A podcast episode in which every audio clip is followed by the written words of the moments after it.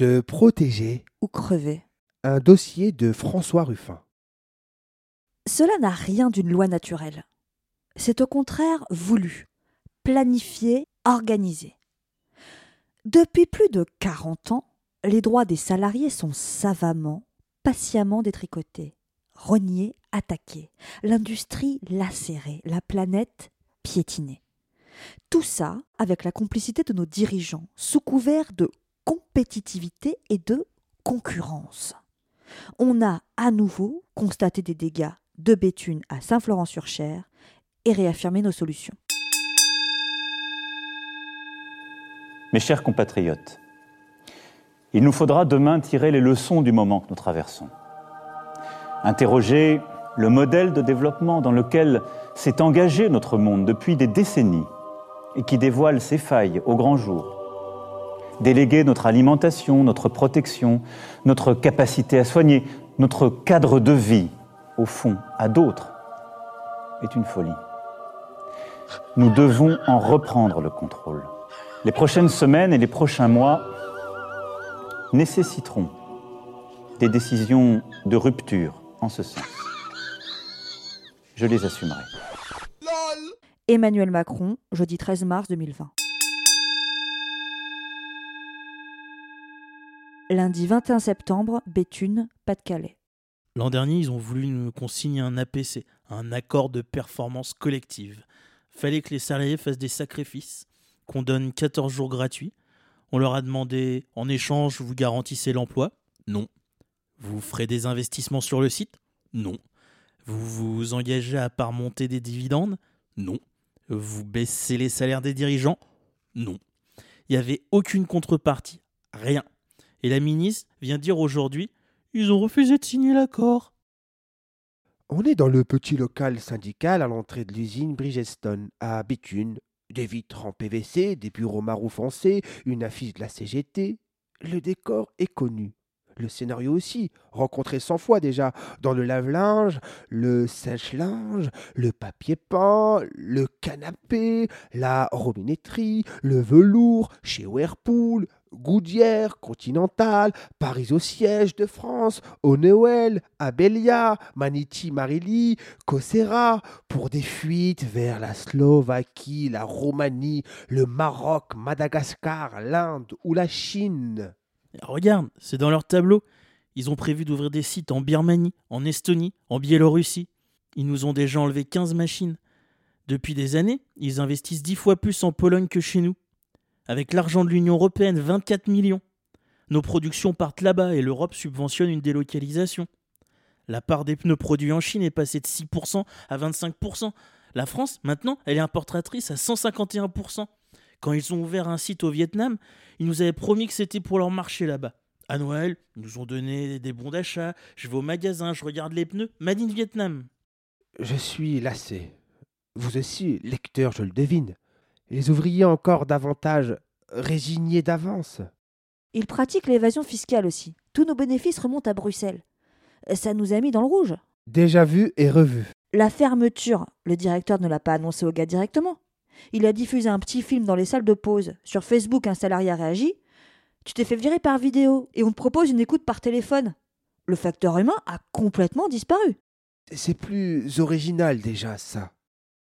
Mais il y a pire ou mieux. Un détail que la presse n'a qu'à peine relevé. Le lundi vingt et un septembre, deux membres du gouvernement français, Elisabeth Borne, ministre du Travail, et Agnès Pannier-Runacher, secrétaire d'État à l'Industrie, se rendaient sur place, à Béthune, avec le président de région, Xavier Bertrand, pour rencontrer syndicats et dirigeants du groupe. Mais les dirigeants, justement, ne faisaient pas le déplacement. Ils siégeaient à Bruxelles, à cent quarante et un kilomètres de Béthune. J'ai regardé sur Mappy, une heure quarante-quatre de route. Mais ce temps-là précieux, ils ne le perdaient pas. Cette réunion, cette formalité, ils la suivaient par Zoom, en distanciel.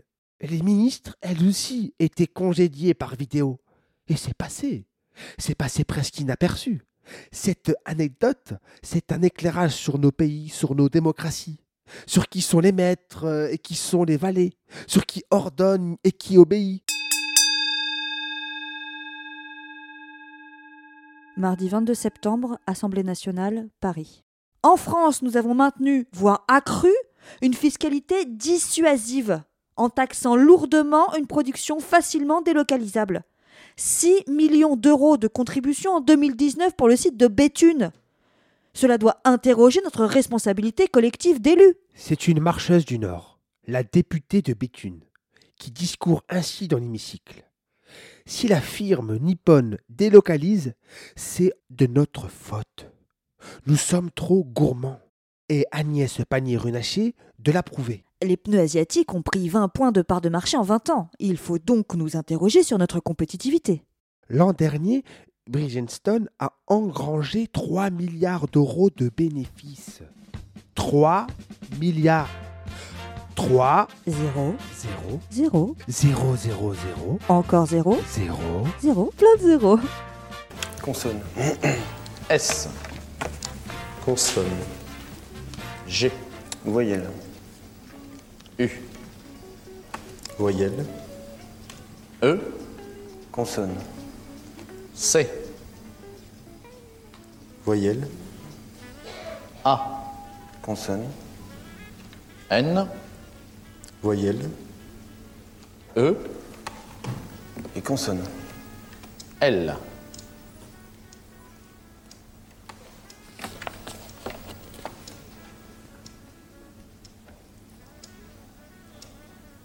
Frédéric Vandame ? neuf lettres, avec enculage au pluriel. Enculage. Oui, et des mouches exclusivement. Et quelles leçons en tirent nos dirigeants ? Trop de fiscalité. Coût du travail. Meilleure compétitivité. Et Xavier Bertrand qui va plus loin, toujours plus loin. Que propose-t-il ? Que les Hauts-de-France, que la France finance les investissements. trois milliards de profits. Et ce serait à nous, Hauts-de-France et aux Français, d'acheter des machines à caoutchouc plutôt que de payer des infirmières, plutôt que de restaurer des lignes de train. Il y a une semaine à peine, ils hurlaient en bande. Une décision injuste. Brutale. Révoltante. Et les voilà qui déjà se couchent. C'est le plus fascinant dans tout ça. La soumission de nos dirigeants. On se croirait dans un film sadomaso. Ils se font humilier et ils aiment ça. Ils en redemandent. Encore. Arrête. Ne crie pas. Oui, je sais, je suis désolée. Aucun sursaut d'orgueil. Hier lundi, Bridgestone s'essuyait sur eux comme sur des paillassons. Et aujourd'hui, devant l'Assemblée, ils plaident la cause de la multinationale. Compétitivité, gna gna gna, fiscalité, gna gna gna, il faut les comprendre. Ce sont nos représentants, nos chefs supposés nous défendre, nous protéger. Et que recommandent-ils ? De ramper à genoux, de faire carpette. Aucune esquisse de combat, aucune ébauche de décret pour, sinon, anéantir, du moins, contrer ces monstres économiques, limiter leurs exigences.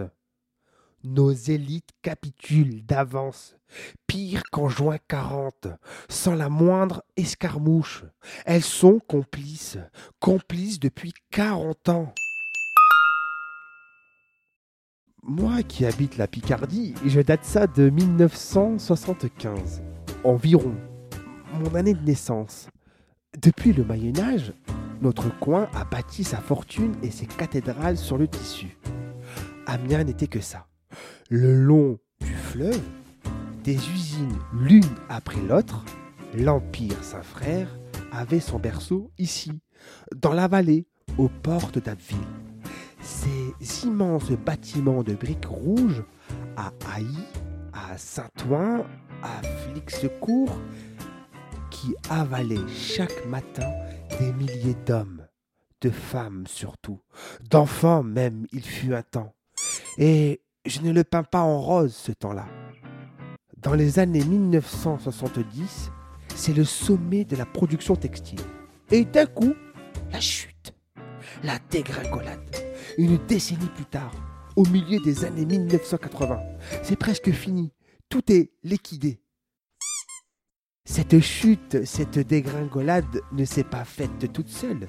Elle fut bien poussée dans le dos, volontairement provoquée par les accords multifibres, signés en mille neuf cent soixante-quatorze, puis mille neuf cent soixante-dix-sept et mille neuf cent quatre-vingt-un, qui méthodiquement organisaient la délocalisation vers le sud, vers le Maroc, la Tunisie, Madagascar. Une deuxième lame suivra. L'accord de l'O M C sur les textiles et les vêtements en mille neuf cent quatre-vingt-quinze, qui fait entrer la Chine dans la danse. Ses exportations augmentent de dix pour cent par an. Puis une nouvelle négociation, et ce sera sans plafond, sans quota. Voilà qui, chez nous, emportera jusqu'au dernier îlot, jusqu'à l'ultime résidu. D'où notre nudité ce printemps par temps de Covid, tellement à poil, industriellement à poil, qu'il ne reste plus une boîte pour fournir des surblouses aux infirmières, que l'hôpital acheter de la toile de jardin chez Gamme Vert, que des couturières bénévoles confectionnent à domicile. Cette nudité n'est pas une fatalité, pas une loi naturelle, comme la pesanteur. Dixit Alain Minc, comme un phénomène météorologique. Non, des hommes l'ont voulu, des dirigeants l'ont orchestré. C'est un choix, un choix politique, le choix du patronat qui a explosé ses marges et rétabli un rapport de force. La métallurgie a suivi, l'ameublement, les jouets, l'électroménager, la chimie et, on le découvre maintenant, jusqu'aux médicaments. soixante à quatre-vingts pour cent des matières premières sont aujourd'hui extra-européennes, confirme un lobbyiste de Big Pharma devant les parlementaires. Alors que c'était l'inverse il y a trente ans. Une des raisons, notamment, c'est une raison environnementale. Les politiques environnementales conduisent à aller dans d'autres pays avec des normes environnementales qui sont moindres. Et l'autre raison, évidemment. Il est clair que les coûts de production sont nettement moins élevés dans certains autres pays pour ces principes actifs. Depuis quarante ans, nos dirigeants laissent faire. Non, c'est faux, pardon. Ils laissent faire, c'est trop clément. Ils font délibérément, activement. Ils bénissent le libre-échange, signent tous les accords du GATT, de l'O M C, du CETA, et cetera. Ce grand déménagement du monde, les politiques l'ont fabriqué, ils l'ont voulu.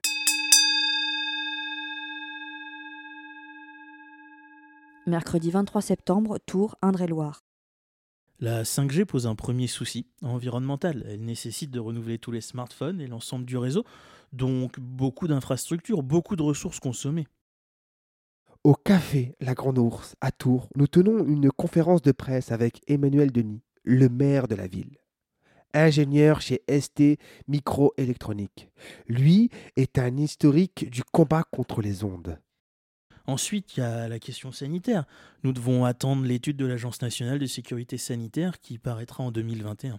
C'est par le sanitaire qu'il est entré en lutte contre les antennes avec l'association Robin des Toits. Mon père en avait une à côté de son logement et c'est lui qui m'a alerté. Il ressentait des troubles, il dormait moins bien, ça l'inquiétait. C'est par la métaphysique presque que de mon côté j'y suis venu. À l'Assemblée, une semaine sur deux, le numérique et la start-up étaient au programme de ma commission des affaires économiques. Quelles sont vos ambitions pour la cinq G et quel horizon de déploiement de cette technologie très attendue par nos citoyens et nos entreprises ? On a longtemps attendu le retour du Christ ou Godot, mais voici notre grande attente, notre nouvelle espérance d'après mes collègues députés, la cinq G. Et le secrétaire d'État nous la vante comme le Messie. Le financement de la cinq G sur cent pour cent du territoire est un enjeu majeur de compétitivité face aux autres continents. La Commission a alerté les États membres. Ils doivent tous s'engager dans cette démarche afin de faire de l'Europe un champion mondial des réseaux cinq G. Si la France et l'Europe parviennent à équiper leur territoire et à atteindre un bon niveau en cinq G, ce sera pour notre continent un atout de compétitivité énorme. La société du gigabit sera atteinte avec la fibre optique et un réseau cinq G performant sur l'ensemble du territoire. Cela nous donnera un sacré temps d'avance ou, en tout cas, nous enlèvera un sacré temps de retard sur beaucoup de pays. Il faut que nos Jeux Olympiques soient également exemplaires dans le domaine de la cinq G en deux mille vingt-quatre. Un collègue centriste a rebondi. Je devrais peut-être aussi vous remercier de nous faire rêver en parlant de cinq G. Mais qui cette cinq G et son cortège de compétitivité, de, champion mondial des réseaux, de, société du gigabit, de, tant d'avance et tant de retard? Qui cette cinq G fait-elle encore rêver? À peine nommée commissaire européen au marché intérieur, quelle est donc la priorité de Thierry Breton, l'ancien patron de France Télécom? Pour que l'Union européenne continue de faire la course en tête, j'ai lancé sans attendre une initiative afin d'accompagner et d'accélérer nos efforts de recherche en Europe sur la six G. Le Monde, vingt-neuf janvier deux mille vingt. La course, la course, la course. Dans leur bouche, la métaphore revient, avec de l'avance et du retard. Mais la course à quoi? La course vers où? La course vers le bonheur ou le néant? La course en rond, dépourvue de sens, comme un hamster dans sa roue?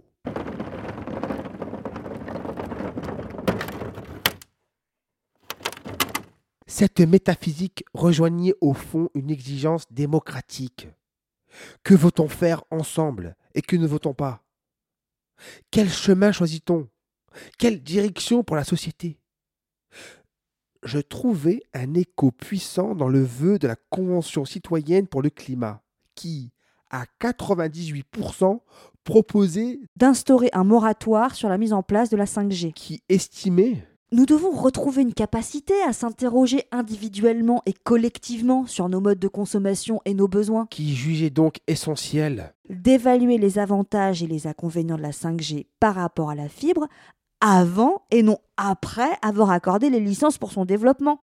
Dès le lendemain, Agnès Pannier-Runacher, la même secrétaire d'État à l'industrie, et ce n'est pas un hasard que ce soit la même, rejetait cette proposition. Je vais vous répondre très simplement.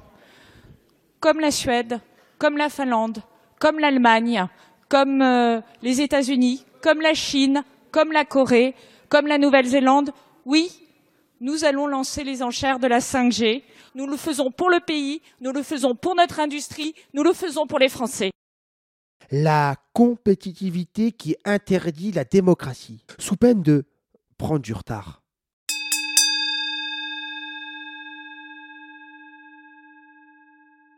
Jeudi vingt-quatre septembre, Saint-Florent-sur-Cher, dans le Cher. Euh, notre directeur a été reçu à Bercy. La seule chose qu'on lui a dit, c'est... Ne faites pas de bruit avant les élections. C'était ce printemps, avant le confinement. Mais vous, le ministère vous a reçu? Non, jamais. Alors que notre entreprise vit quand même de la commande publique. On a fait la place Vendôme, le viaduc de Millau, les quais de Bordeaux. On est devant l'usine Comatelec, dans le Cher, le numéro un du luminaire de ville. Les lampadaires, quoi, les lampadaires nouvelle génération, avec des L E D intelligents qui s'allument et qui s'éteignent selon les passants. Qui supprime cent un postes sur cent vingt-huit, qui garderait donc juste ici, dans le Cher, un peu de maintenance, de logistique, d'assemblage. Et pour combien de temps? Notre production est partie en Espagne, au Portugal, en Ukraine.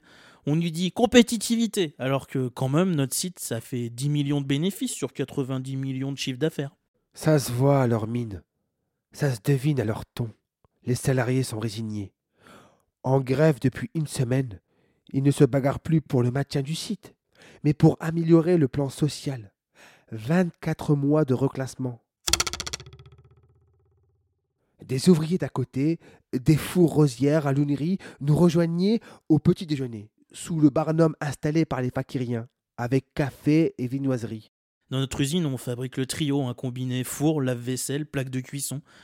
Ils nous ont retiré le duo, qui est parti en Turquie. Là, même le trio, ils veulent l'arrêter avec la suppression de soixante-douze postes. Et votre groupe est déficitaire? Ah non, pas du tout. C'est le géant chinois ailleurs.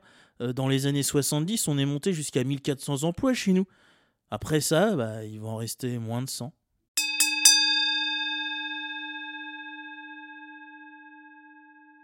Vendredi vingt-cinq septembre, Méholt, Somme. Une semaine de grève. Ici aussi, délogés par les gendarmes hier sous la pluie froide, ce matin. Et les mines sont encore plus allongées qu'à Saint-Florent-sur-Cher. Au milieu des parkas Simra, un barbu C G T s'approche, les traits tirés, les mots rares. Nous, on réclame un P S E tout de suite. Je ne comprends pas. Je ne comprends plus. Vous faites grève pour être licencié ? Bah oui, on, on préfère bouger maintenant tant qu'on est encore vivant. On veut la formation, de la reconversion, une prime de départ. Là, en ce moment, la direction fait des chèques mille sept cents euros par année d'ancienneté. Mais c'est à la tête du client. Ils ont déjà fait sortir une cinquantaine de salariés, comme ça, un par un. À la fin, pour nous, il restera que des miettes. Ils nous diront euh, on n'a plus rien. C'est de l'inédit pour moi. Lutter pour être viré. Ça en dit long, je crois, sur la dépression ouvrière. Le moral dans les abysses. C'est Julien, délégué C F D T, chez un autre sous-traitant, assistance aéronautique aérospatiale, qui nous a invités. C'est à cause du Covid. Bah bien sûr, ils en profitent pour accélérer. Ils font tout pour partir au Portugal, au Maroc, en Tunisie. L'encadrement des glaces, les barques, le traitement de surface. Manque de compétitivité. Chez nous, il y en a quand même sept cent cinquante licenciements, c'est pas un petit plan. Mais la direction nous sort, il n'y a pas d'argent. Alors que les avions, quand même, ça a bien tourné. Alors que notre boîte a bien gagné depuis trente ans. Ces avocats sont là, maître Pauline Brocard et maître Stéphane Ducrot. Le plan social est tellement délirant, on ne croyait même pas que ça pouvait exister. Pour le congé de reclassement, ils proposent quatre mois à soixante-cinq pour cent du salaire. Aussi bas, c'est du jamais vu. C'est inférieur à ce que propose l'État pour les petites boîtes avec le contrat de sécurisation professionnelle. douze mois à soixante-quinze pour cent du salaire brut. Et la cellule de reclassement, ce serait la D R H du groupe qui l'amènerait. Là, quand même, la directe est intervenue. Ils disent qu'ils n'ont pas de fonds, ce qui est faux. Un rapport démontre que l'entreprise se porte bien. Pour vous aussi, derrière le Covid, ils délocalisent ? Ah, bien sûr. En ce moment, c'est comme ça sur tous nos dossiers. Avec eux, je fais un live Facebook. Le pire plan social de l'histoire. Et ça réagit aussitôt sur Twitter. Willy Garvin. Ruffin, il n'est pas trop dur, grand écart entre défense de l'aéronautique et les amitiés avec les pseudo-écolos ? Ça fait pas un peu mal, non ? Et les avions ne polluent plus. J'ignore si ces messages proviennent de macronistes cyniques ou d'écologistes idéalistes. Un mélange des deux, sans doute. Oublions les premiers. Mais au second, je veux répondre. Je suis ici, justement, parce que je m'efforce de marcher sur mes deux jambes. Une rouge, une verte. Sans m'écarteler, mais les deux à la fois. Aux côtés des salariés. Pensant la transition avec eux, et non sans eux. Voire contre eux. D'ailleurs, dans la vidéo elle-même, je le mentionne à Julien. Comme tu sais, je ne suis pas pro-avion. Oui, je sais. Mais est-ce une raison pour abandonner d'un coup, brutalement, sans revenu, sans statut, les travailleurs du secteur ? Et durant l'entretien, j'ouvre une perspective. Bon, je pars un peu dans un, dans un délire à moi, mais c'est pas grave. Mais il y a une entreprise anglaise dans les années soixante-dix qui s'appelait la Lucas, qui était une, une très très grosse entreprise d'armement et d'aéronautique. Et à un moment, il devait y avoir des suppressions d'emplois. Et euh, les salariés s'étaient organisés avec les syndicats pour faire un relevé compétences. Ils s'étaient mis en, rapprochés de l'université qui était à côté. Et l'université qui était à côté avait dit « Vos compétences, elles sont transférables pour faire du rail de chaleur et pour faire des éoliennes. » Et je pense qu'en fait, le rôle de l'État, d'abord dans ce moment-ci, ça devrait de, d'opérer ça et de se dire, bah voilà, dans la durée, ça va peiner dans l'aéronautique. Tu sais que moi, je suis pas un partisan de l'avion tous azimuts, hein, et je et je vais l'assumer ici à Méholt, quoi. Mais en revanche, je me suis demandé en quoi vos compétences, elles doivent pas disparaître dans la nature, mais elles peuvent être utiles pour la transition du pays, quoi. Ah, ce n'est pas du tout du délire. M'appuyer, maître Ducrot. Ça peut se faire. On appelle ça des C V de site. Ma place de social écologiste est ici, dans ce dialogue. Dans cette solidarité, dans cette dialectique, dans cette tentative de dépassement des contradictions. Et j'espère que lors des futurs manifs, les drapeaux verts flotteront parmi les bannières rouges. J'espère que mes camarades de Alternativa, de la C O P vingt et un, de France Nature Environnement apporteront leur soutien sur les piquets de grève.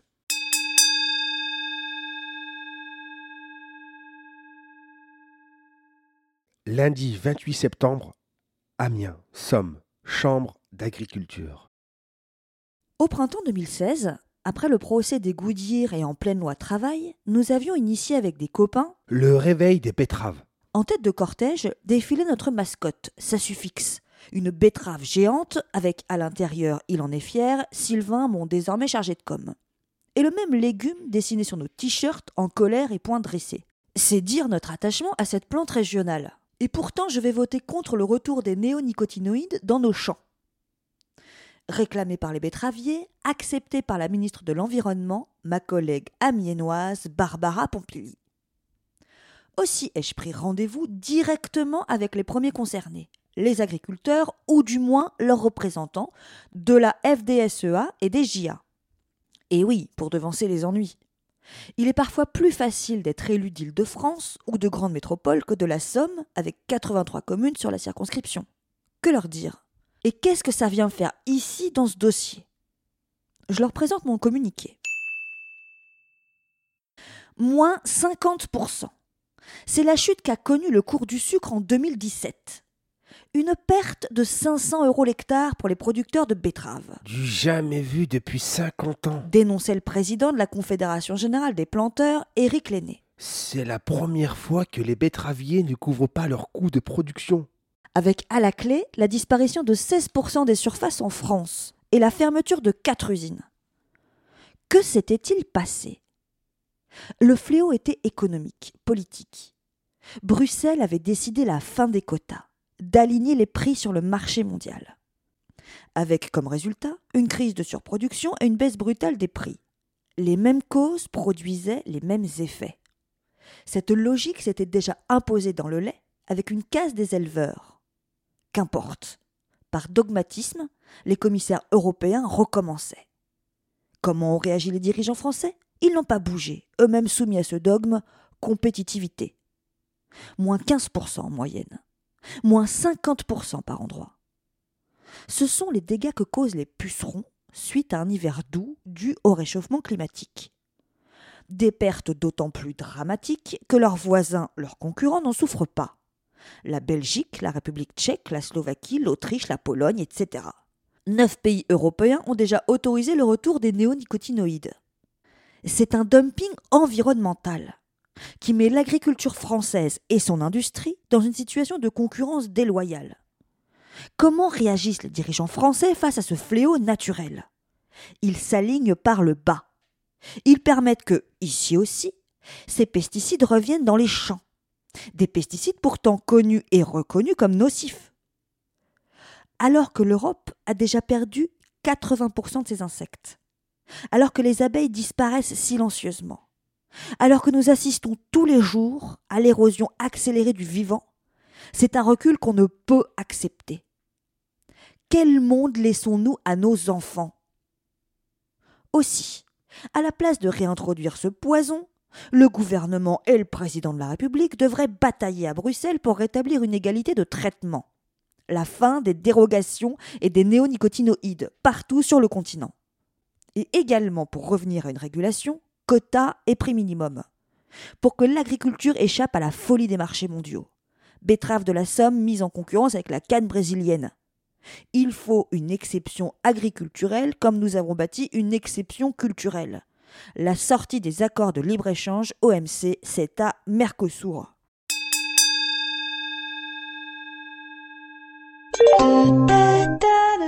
Mardi vingt-neuf septembre.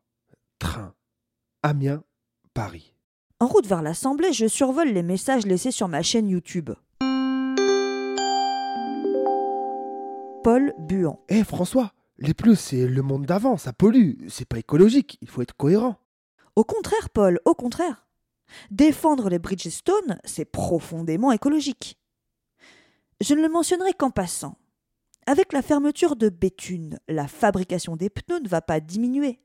Elle se fera seulement à l'autre bout du monde ou de l'Europe, avec du transport longue distance en porte-containers et en camion vers nos magasins Speedy, First Stop, Côté Route, par ailleurs tous propriétés de Bridgestone. Voilà pour le bilan carbone, à coup sûr, négatif. Et Nicolas Hulot d'Asséné ? Le libre-échange est à l'origine de toutes les problématiques écologiques. L'amplifier ne fait qu'aggraver la situation. Il faudra d'ailleurs comprendre un jour qu'une des premières obligations va être de relocaliser tout ou partie de nos économies. Mais avant que nos élites ne l'intègrent, je pense qu'on sera tous calcinés. La mondialisation, les traités de libre-échange sont la cause de toute la crise que nous vivons. Si on ne s'attaque pas à cela, ça ne sert à rien. Ce n'est pas en installant trois éoliennes qu'on va y arriver. Mais au-delà, bien au-delà de cette comptabilité C O deux, quel est le sens de ma bataille depuis quinze ans maintenant ? Crois-tu vraiment, Paul, que je sois amoureux du pneu tricolore ? Que je lutte pour des fours et des lampadaires français ? Ou même pour une industrie bien de chez nous, qui gagnerait des parts de marché ? Non. Non, là n'est pas mon horizon. Et mon but, justement, au fond, c'est de rouvrir notre horizon. C'est un rapport que j'aime citer. En dix-neuf cent soixante-quinze, la commission trilatérale qui réunissait, qui réunit toujours, les élites dirigeantes japonaises, américaines, européennes, publiait un rapport intitulé « Crisis of Democracy », crise de la démocratie donc, ou plutôt crise de démocratie, comme une crise de foi. Parce que le problème là, d'après ces experts, c'est qu'on avait trop de démocratie. Il fallait, bon, peut-être pas s'en débarrasser, mais calmer tout ça. Samuel Huntington, plus tard l'inventeur du choc des civilisations, énonçait ainsi. Ce qui est nécessaire est un degré plus grand de modération dans la démocratie. Le bon fonctionnement d'un système politique démocratique requiert habituellement une certaine mesure d'apathie et de non-engagement d'une partie des individus et des groupes. Et le souci donc, dans ces années dix-neuf cent soixante à dix-neuf cent soixante-dix, c'est que les individus et les groupes s'engageaient, que le peuple prenait au sérieux la démocratie. En dix-neuf cent soixante-quinze, en même temps donc que les premiers accords de libre-échange dans le textile. Nulle coïncidence pour moi. Ces accords multifibres, c'était une réponse à la crisis of democracy. Oui, c'était lié. C'est la même histoire. Ça fait partie du plan d'ensemble. En Picardie aussi, dans l'après-mai soixante-huit, des individus et des groupes s'engagent un peu trop, nuisent au bon fonctionnement du système politique, disent-ils. Comme tout le pays, et comme tous les pays occidentaux, le Val-de-Nièvre s'agite alors. La C F D T déborde la C G T par la gauche, des grèves éclatent, des droits sont conquis, les salaires relevés, petitement, tout ça, on part de très loin.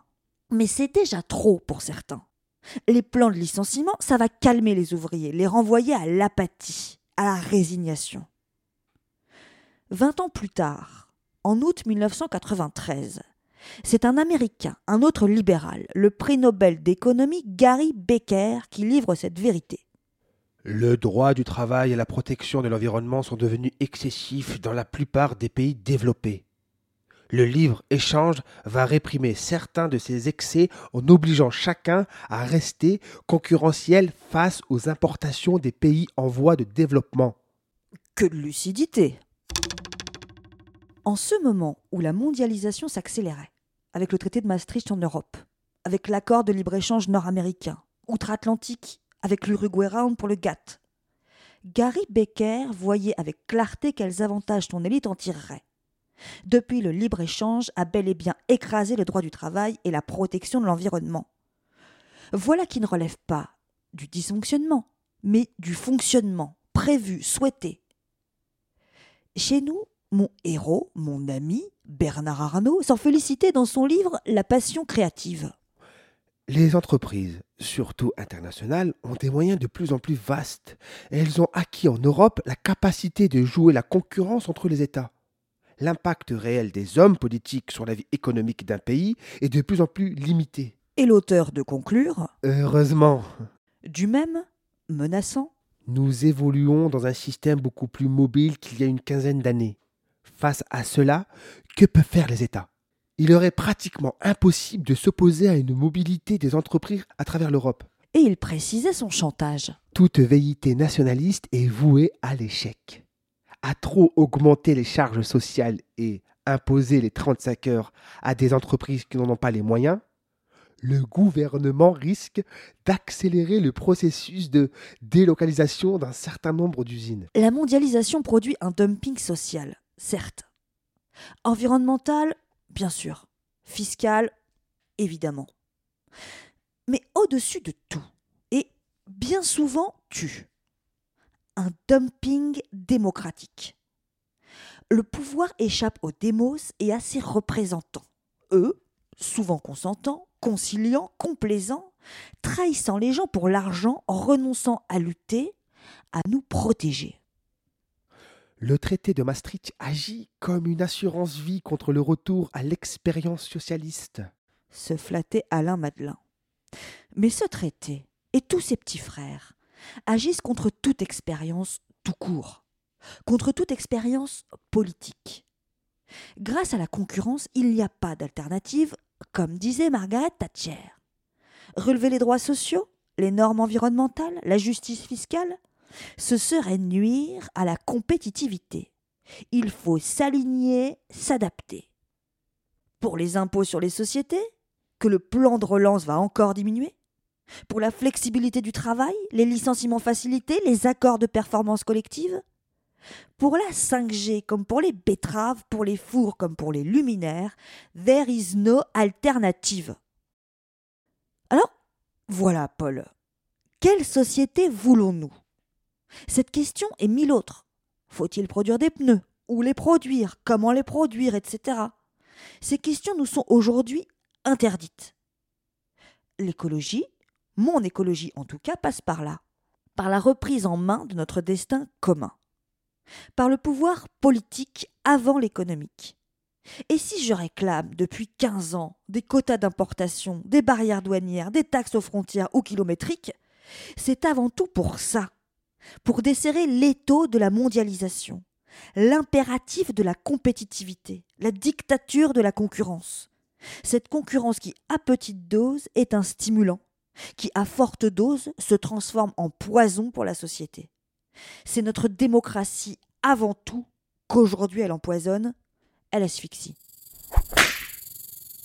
Un article lu par Aurore Juvenel, Marc Testé et Mohamed Sediki.